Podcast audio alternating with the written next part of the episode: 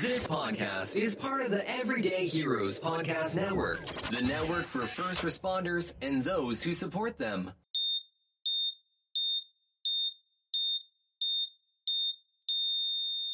And welcome back to Scissors and Scrubs. I'm Nicole. I'm Laura. and it's November. We're actually recording before Halloween. Yes. But it's Oh, November. yeah. So I spent the day in St. I'm feeling good. Mm-hmm. And we picked some, again, out of the hat, and we decided to do Dr. Robert Liston and Joseph Lister. Joseph Lister. Liston versus Lister. Mm-hmm. We're going to do Liston 1st Mhm. because Lister was actually in Liston's audience one day. Okay. And that's when he decided to do what he did. Okay. Okay. Are we ready for this, Laura? Yes. All right.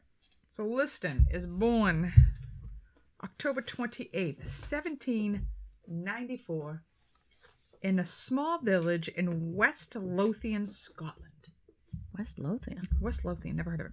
He was the firstborn of Reverend Henry Liston, a village minister and a pipe organ inventor. Oh. He was just. Imagine how exciting he must have been around the house. And Margaret Ireland, even though she was from Scotland. His mom died when he was six, and he was raised by his dad. 1808, Mm-hmm.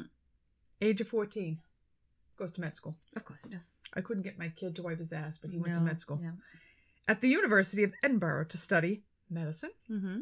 Two years later, at 16, he begins his medical training under the famed anatomist John Barclay. Oh. He studied under Barclay for six years, and in 1814 he's appointed house surgeon at the Royal Infirmary in Edinburgh. And in 1816 he's admitted to the Royal College of Surgeons in London at the age of 22. Yikes. This guy is something. Yeah. Okay. At 22, Robert Liston stands a whopping 6'2, which you never saw in Old England. Yeah, England. they're very small back then. So because he's 6'2, he's slightly intimidating. Right. Slightly. Very argumentative and just kind of an asshole. Well, he's a People think surgeon. kind of a douche. I mean, he was destined. he was a surgeon to be, yeah, exactly. Very arrogant. Mhm. Um, in 1818, he and John Bla- Barclay, they have a little tiff. Uh-oh. And Liston's like, fuck you, I'm out. I'm going to open my own class. So he starts his own anatomy class. Mhm. He has 60 students immediately. And he's known to be fearless and he would operate on patients everyone else would turn away. So without apology, he expressed his disapproval of surgeons he did not respect and whose practices he found inferior. This will come in later Okay. to a very famous surgeon we've already discussed. Okay. All right. Some patients had been rejected by surgeons at the infirmary, leading to a charge that he was inducing patients away from the facility to his own practice. So Oh. he didn't believe in turning anybody away if he, he tried to help everybody. Mhm. And so he would be accused of stealing patients from them. Mhm. So because of this accusation, he's banished from the Royal Infirmary. Oh. Out shithole, lad. Wow. So this lasts about two years, and he returns to the Royal College shortly, and then he accepts. He comes in, he gets back, and then he's like, you know what, fuck you, I'm going to London. So he accepts a position as professor of surgery at the newly opened University College Hospital in London. Excuse me. He's 34. Jesus. He practiced there till the day he dies. Wow. In 1834, surgery is not exactly something you were looking forward to. No. You're talking pre anesthesia, Mm-hmm. no septic technique. Mm-mm. So surgeons would they'd wear aprons and they'd wear the same apron every surgery and not clean it Mhm. because the dirtier and filthier it was Mm-hmm. showed you how experienced he Right. was. So if somebody else's brain matter was on your gown. Yeah, you, Hey. hey. you've done brain Yep. surgery before. So imagine wearing the same gown and gloves for every surgery to show people how Imagine the smell. oh my god. So it's filthy with pus, blood, bone. Mm-hmm. Uh, wounds would be dressed with like poultices afterwards and Mhm. salves that were disgusting. One in four patients who had surgery died from infection. Um, in weeks, Liston was known as the fastest kn- knife of the West. He is one of the first doctors to perform some form of aseptic technique. He thinks it's disgusting to wear the same gown. Mhm. God bless you, Pluto. So he would change his apron every time. Uh, there's no concept at this time of microorganisms or bacteria. So the fact that he is so quick, they didn't realize at the time the reason he'd have less infections is because he was so quick. Mhm. So He's had less exposure to uh, microbes. He also had an inherent sense of cleanliness, and this brought on uh, less infection rates. So he was the first one of the first to wash his hands before and after surgery. Mhm. He would wear clean, fresh apron. He would shave surgical sites before incisions, which you never heard of. Mhm. Uh, surgical sponges had to be clean, and dressings were soaked in cold water only. No poultices, no salves, no nothing. He also believed surgery was a last resort. Um, he he said you needed to know when to operate and when not to. You gotta know when to hold 'em, know when to fold 'em. Anybody remember that song? Yep. Yep, yep, yep. All right, looking from quote number two because it's coming up. Okay. Okay. All right, so he strongly believed that you cannot operate without a strong background in anatomy. I mean, good point. Yeah. Yeah. You Yeah. know your anatomy. Well, you know, 1930s. So, quote number two, if I can read it because it's dark. The function and structure of parts are more frequently preserved uninjured. Mutilation is a is more rarely required. Operations are dispensed with. The wider the extension of pathology, the fewer the operations will be. So the more you knew about you were doing, the fewer the operations you would need, thus affording the best criterion of professional the way they spoke i I just know. can't like he actually says this the the criterion of professional atonement who will question that there is more merit in saving one limb by superior skill than lopping off a thousand with the utmost dexterity so he thought you should know what you're doing before you start whopping off people's arms and legs like so it. yeah he was he was the first to think this way believe it Mm-hmm. or not um, after it was decided patients needed surgery Mhm. they were prepped shaved cleansed readied you would he would enter the operating theater so we're talking 1834 you had the little hole in the floor they were operating on you had the galley everybody's watching what he's doing They're on like bleachers. and because of who he was it would be packed So which he- is great for sterile technique. Oh yeah, oh yeah. Well, wait, because he it gets better. He has um, a 300 mortality rate in one surgery. Uh, so he would go in, and the first thing he would say to everybody is, "Time me, gentlemen, time me." That was his quote of the season. Uh-huh. He brought his survival rate, believe it or not, to one in ten deaths out of one in four. He was known to perform amputations in as quick as 30 seconds, Jesus Christ. literally 30 seconds. Average being two and a half minutes, skin to skin. That has to be the sharpest knife you've ever seen. He developed his own knife. Oh, okay. It's still in our amp kits. okay. He revolutionized amputations. He developed the U-shape incision, the fish mouth, Yeah. because before they would just do a straight incision and then they couldn't cover the Close bone. it, yeah. Mm-hmm. So he's like, no, you got to do this. And so he develops the U-shape, um, and it would leave a flap for the skin available to cover the bone. It required a lone-shaped straight knife that was sharp on both sides, Mhm. known as the Liston knife, Mhm. which I'm pretty sure is still in our amp kits Mhm. today. Page flip. Uh, he developed forceps with a built-in snap to keep the tips pressed together to control arterial bleeding. You know what they were called, Laura? No. Bulldogs. Oh, Bulldogs. yeah, that makes sense. Yeah, he created bulldogs. Yeah.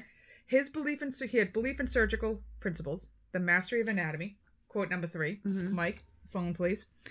Um, the foundation of the art of operating must be laid in the dissecting room, and it is only when we have acquired dexterity on the dead subject that we can ju- be justified in the operating room. He was very prophetic. So use some. So you need to do enough anatomy in the on cadavers Mhm. before you can do um live patients. Yeah. You know, he's in Edinburgh. Cadavers. Mm, he's getting them from those uh, sick. Mm, No, but maybe they're around at the time. Yeah. hmm We'll talk about that. He believed in the patient's emotions. I'm going through a couple of quotes here, and then I'm done. Okay. So he believed in emotions. It is of utmost importance to attend the state of the patient's mind and feelings. He ought not to be kept in suspense, but encouraged and assured with his apprehensions. So he listened to his patients, which at that time people didn't believe in. If a patient said, "Hmm, I feel like I'm going to die, Mhm. he'd cancel surgery, which we still Good choice. do today. Yes. Because if they say they're going to die, they're going to die. Uh, he believed in post op care. Mhm. He believed surgery didn't end with the amputation. He believed in experience and courageous actions. I'm actually going to pass on that quote. Okay. He was known to be very harsh with his assistants, who were known as dressers. Yes. Dress the, the dresser would hold you down because there's no anesthesia. So they would hold the arms and legs down, hold the limb, and he would slice through. Um, in in typical surgical form, he'd humiliate them and belittle them Of course. if they didn't do what he thought. If his expectations were not met, he humiliated you in front of the entire gallery. Yeah. Sounds familiar. Mhm. But then he'd invite them to dinner because he felt bad. oh well. So he wasn't He's a bad- surgeon. Yeah. Yeah. So one of his most famous confrontations, because he, if he thought a surgeon was being completely unethical, he had no problems going up to him and being like, "You're, you're, you're shit. I think you suck. This is what you do." One of his most famous confrontations was Dr. Robert Knox. Oh. For those of you who haven't listened to all of our episodes yet, Robert Knox is from our Burke and Hare episode. Mhm. First, was it our first Halloween episode? Maybe. Yeah, I think so. So the two serial killers who were in Edinburgh at the time, and they would take the bodies and sell them to Dr. Knox, and he'd use them to um, dissect and do for his anatomy class. So he's suspicious of Knox. He's like, Knox is getting all these bodies. Where's he getting them Mhm. from? Something's up here. Uh, he had a, he had heard about Burke and Hare. He had a feeling that's where he was getting these Mhm. guys. So he, out of the blue, with an assistant, bar- barges into Knox's lab, and he finds him with the body of Mary Patterson, who was the Oh. pretty girl who was kept in whiskey Yeah. for like three months. Yeah. And she's in a lascivious position. Oh. Mm, Lascivious. Liston grabs the body, gives her pep- proper burial because he's disgusted, and proceeds to berate Knox right there in the room. Um, he also publicly admonishes a Dr. James Yearsley for taking someone's tonsils and uvula out for stuttering. What? Yep. Guy was stuttering. We need to take everything out. That's. Yeah. Okay. But he's also known to make mistakes. Um, a young kid came in, into him. He had this massive neck mass. hmm And Liston's like, it's pus. Pus takes his knife, Yatta! right into it. It was an aneurysm. Oh. Kid bled to death. In the Yeah, in like a second. Completely bled to death in the room. Then his most famous case is his surgery that had a 300% mortality rate. Okay.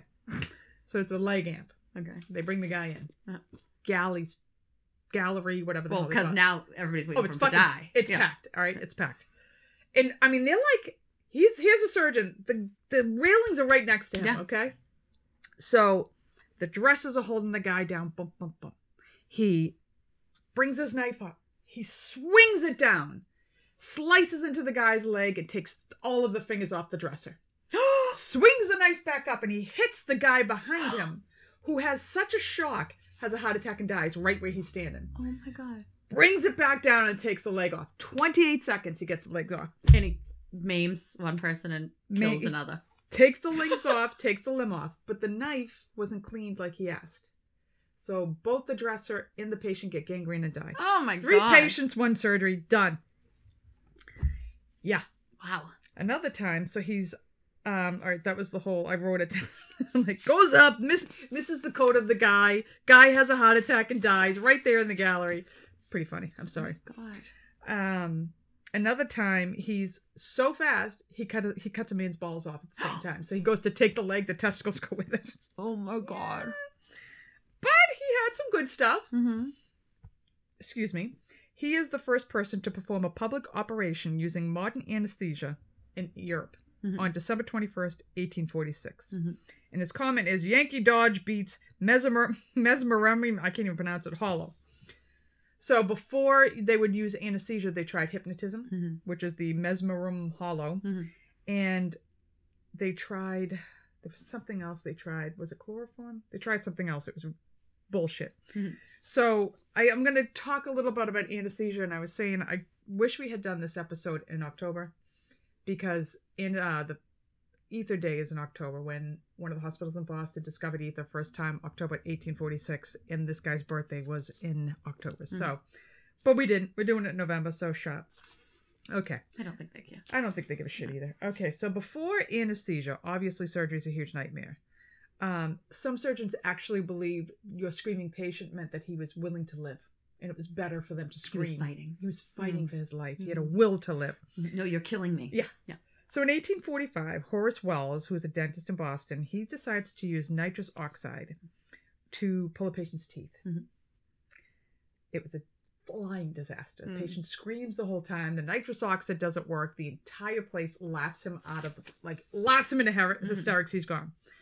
So in 1846, October of 1846, another Boston dentist, William Morton, who pretty sure tried this out many times before he decides to go to the ether dome and, and give it a shot. Yeah. He uses ether, which is a synthesized form of sulfuric acid and alcohol, and he successfully puts a patient to sleep and pulls a tooth, which to me it looks like they're doing like a parotid gland, but they must have pulled the tooth From outside. from outside. Uh, weeks later, in December, you got Liston doing the first anesthetized surgery in Europe. The problem with ether is it explodes, so it doesn't go well with Yeah. gaslit ORs. Shortly after, a Scottish midwife professor, um, James, I have it written down somewhere and I don't know why I don't have it, but James, he develops chloroform.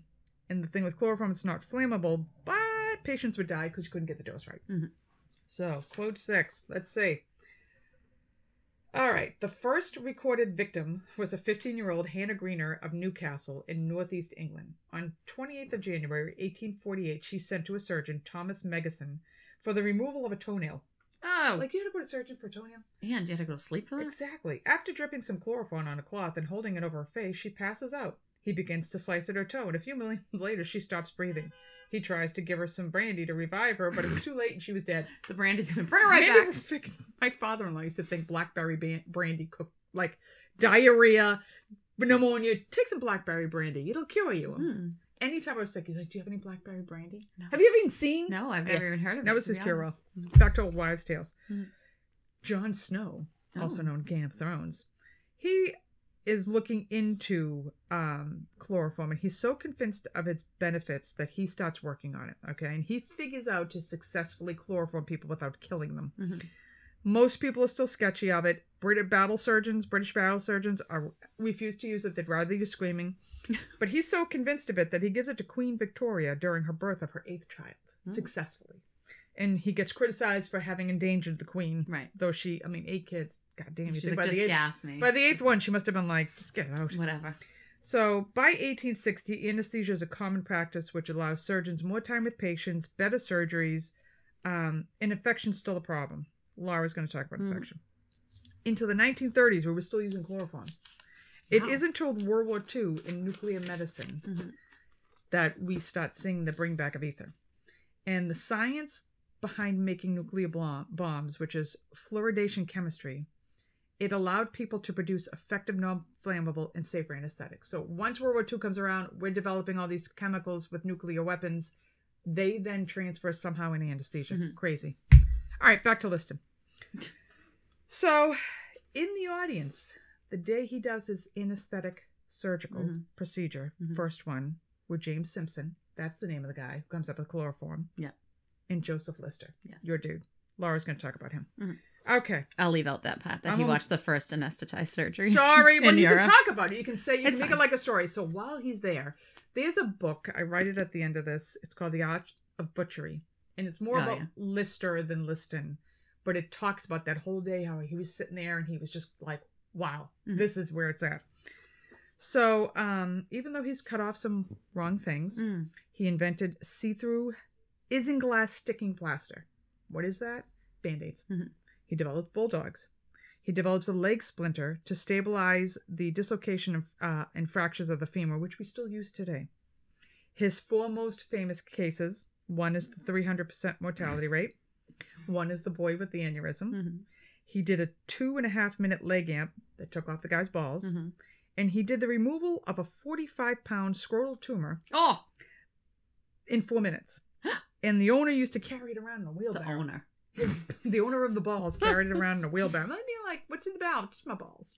Just my Well, balls." you couldn't carry. You couldn't just 45 walk with forty-five pounds hanging between your legs. I would have used a chimney sweep. Remember the chimney sweeps? Yes, These yeah. Yeah.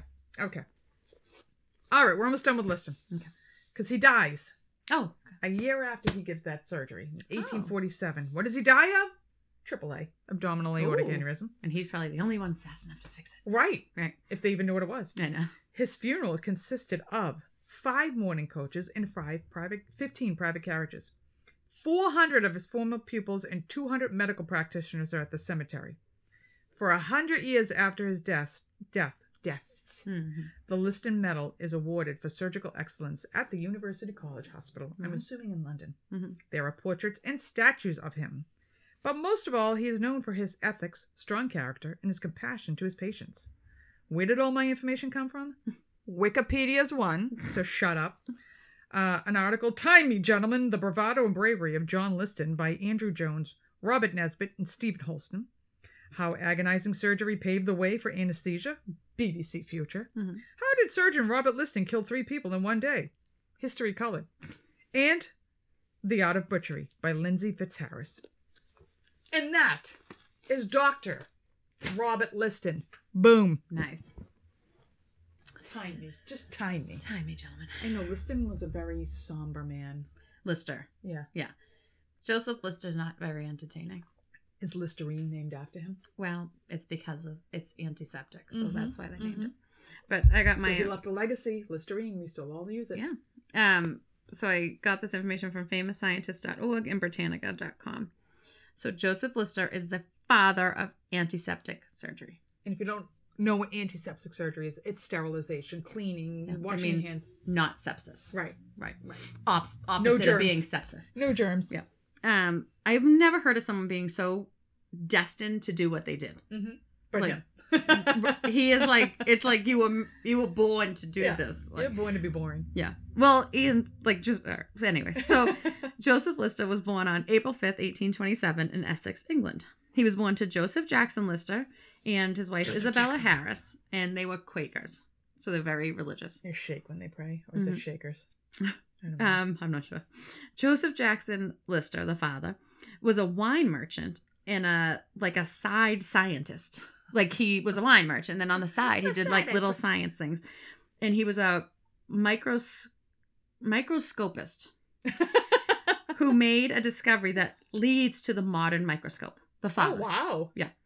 He just does this on this shit on the side. He's a wine merchant. Well, I mean, they really had nothing else to do. I guess.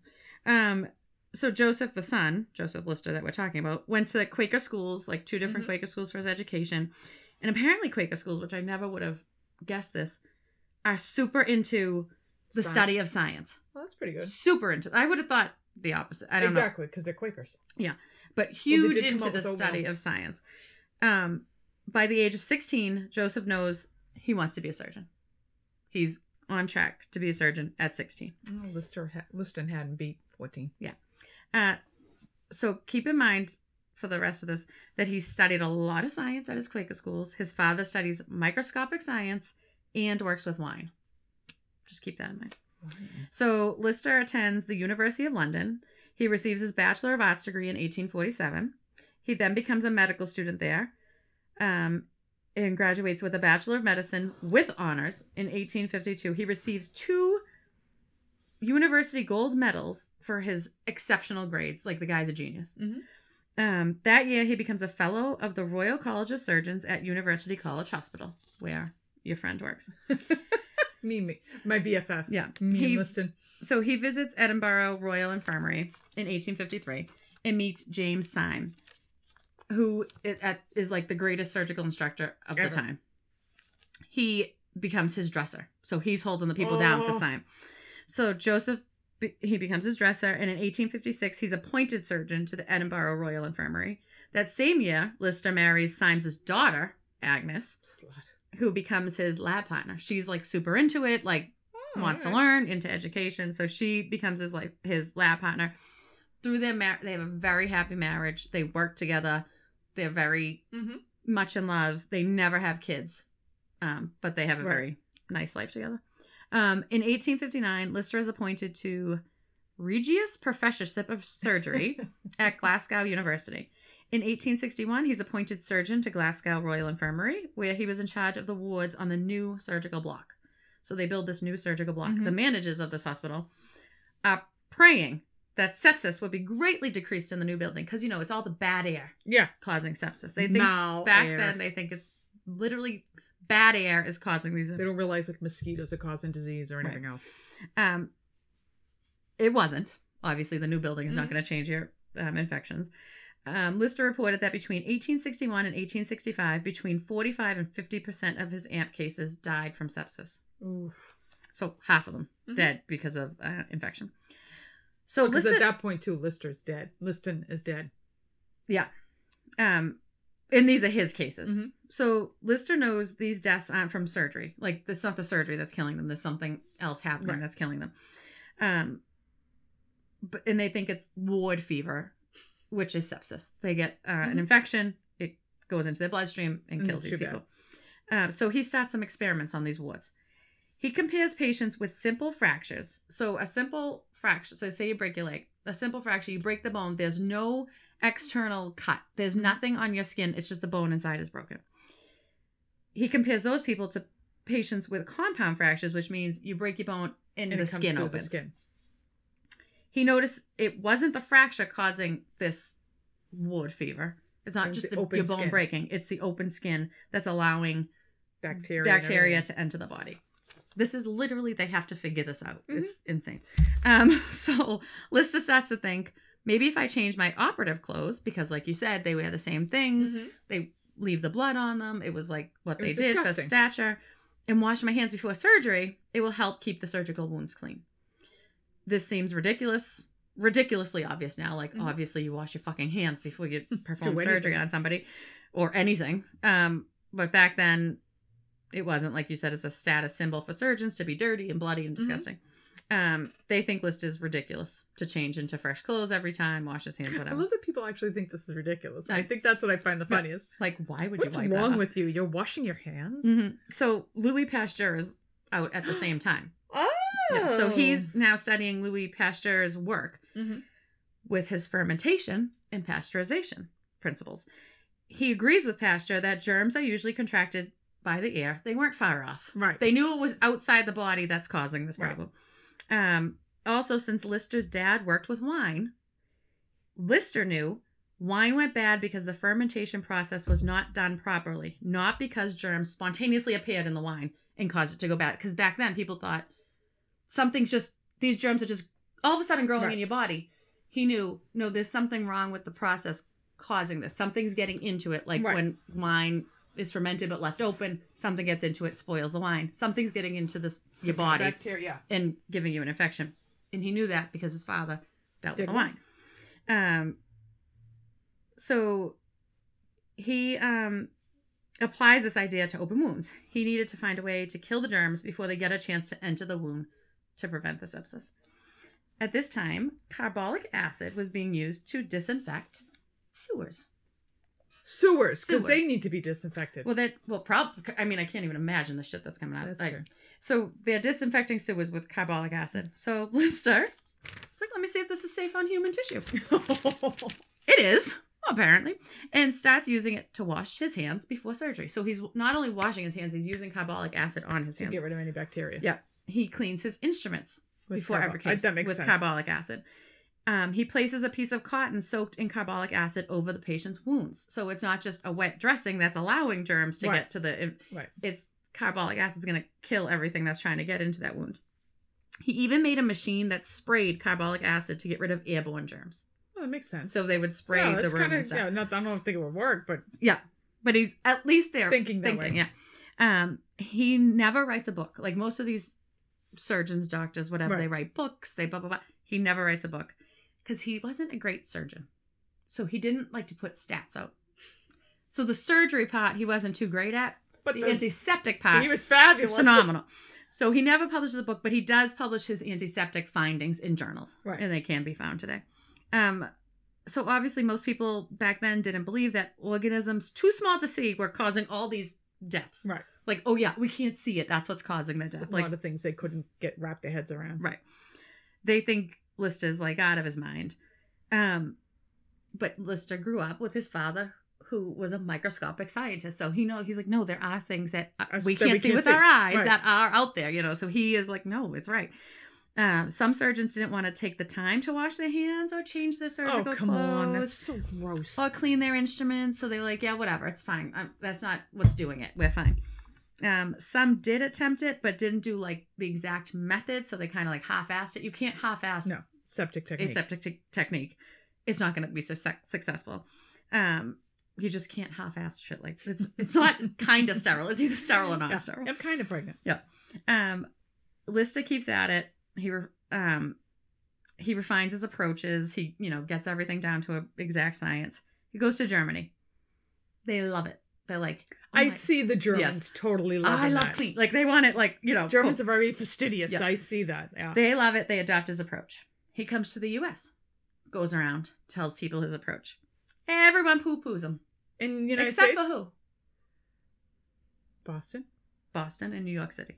Only two that were like, Uh. "Oh, you're onto something, dude." Yeah. Like, and take it in. Everybody else, yeah, whatever, it's fine. England still not buying it. They are still not buying this shit. So, in 1877, Lister becomes the chair of clinical surgery at King's College in England. In October 1877, Lister gets his chance to prove to everyone in. England, and everybody, Yeah. his methods work. For the first time, he wires a fractured kneecap. Any, no one's like you fracture it, it kind of just floated around. So he takes a simple fracture, which is a again a bro- bone that is broken but no flesh wound, and makes it intentionally a compound fracture by cutting into the skin. So he is making something that anybody would live through Right. and survive, just a simple fracture, Something into something that almost half people die from. So everyone's losing their minds. So now everybody's waiting to hear what happens. You know, there's a million people in there um, because they think this you're going to kill this guy because you're deciding to make this incision. His surgery's accept, a success. There's no post-op infection, and it pushes his method to be widely accepted. So England finally is like, "Mm, okay, you must be on to something because you didn't kill that dude. right. Um, the drop in the drop in post-op deaths was unreal. Surgeons in Munich reported their death rate caused by surgical infection dropped from 80% to zero using his method. Wow. Yeah. And there's like a million other stats Yeah, like that. that's like it crazy, goes so it Yeah. reduces it so much. Um he also does other things. He also proved sterilized materials could be left in the body. He used sterilized silver wire to keep broken bones together and leaves them in there and the patient does not die of them. He introduced rubber drainage tubes to the medical world, so like our drains. Yeah. Um, after he used them on the queen. Oh, of course, the queen. She was a hypochondriac, dude. Yeah, but We should I do mean, they also let her do like these things that were who's gonna tell her experimental. no? She's Yeah. the queen. Um, he also found that pulling silk sutures out, like when they would suture something inside with silk, they would go back in and take it out. That's stupid. Right. When they pulled it out, it would damage the surrounding tissues. They'd get an infect. It would be a problem. So he sta- he's the one who started using sterilized cat gut Oh. um, because cat gut eventually dissolves on its own, so you do not have to go in and remove it. Right. We still use gut. Yeah. We still use catgut. Yeah. Um, meow, meow. he retired from practice in 1893. His wife Agnes dies in 1892. he doesn't get over it. He stops working in 1893. Um, he had a ton of honors. He's dubbed Sir Joseph Lister in 1883 by Queen Victoria. He was also her surgeon, her personal surgeon for a while. He became Lord Lister of Lyme Regis in 1897. he was given the Order of Merit in 1902, and he was made Privy Council. He became the Vice President of the Royal College of Surgeons and President of the Royal Society. He was President of the British Association for the Advancement of Science. He helped establish the British Institute of Preventative Medicine in 1891, which was later called the Lister Institute in his honor. Um, for some years before his death, he was almost completely blind and deaf. Deaf. Oh. Yeah. Um, he died in Kent, England on February 10th, 1912, at the age of 84. And because of his brilliance and his upbringing and his education, like all of those, you I don't think he could have had one without the other. Yeah. Um, on fermentation, microbiology, and just science in general from the Quaker schools, Lister brought aseptic technique to medicine. Bum, bum, and that is bum. Lister. That is Lister versus Mhm. Liston. Mm-hmm. What are the chances? Yeah, weird. To think that's not even that long ago.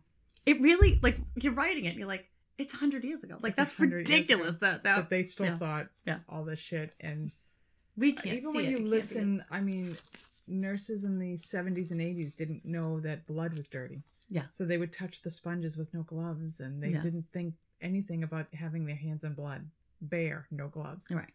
That disgusts me. Yeah. Like- Every I mean even even now though like not that I bring out sponges of blood. You know, someone will have something like just give it to me. Yeah. And like you'll put it down and go wash your hair. And like the younger people than us are always like, "Oh, but you don't have." I'm like, "It's fine. It was just on the. T- it's not dirt. You know, Yeah. like whatever." But it's so funny, like how, I guess they'll, in like people who are old, slightly older than us, they Would- they would touch, and. I'd be like, "What are you doing?" yeah. And now we'll touch like a little bit, Yeah. but then the new The people won't pot. touch Give me anything. the clean pot. Yeah, hand it me the other way. I was walking into um, a room the other night, and it was a COVID suspected room. You know, so I got my. I didn't have the N95 on. I literally was just going in to check on the person, and one of the anesthesiologists is walking behind me. He's not my favorite guy, and I'm going to go through the door. He's like, "What did he say to me?"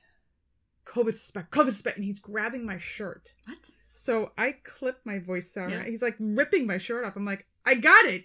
Take it easy. You're literally ripping my clothes off. He's like, oh, oh, I'm sorry. I'm sorry. I'm so sorry. I'm so sorry. I'm like, it wouldn't have fazed me. I, I just, I felt like I would have. I, I, a lot of these COVID suspected just because they came in through the ER and they haven't gotten their test back. But he was losing his mind Yeah. over it. I'm like, dude, take it easy. Like, Yeah. I mean, we did this for months with no nothing, you know, Mhm. like.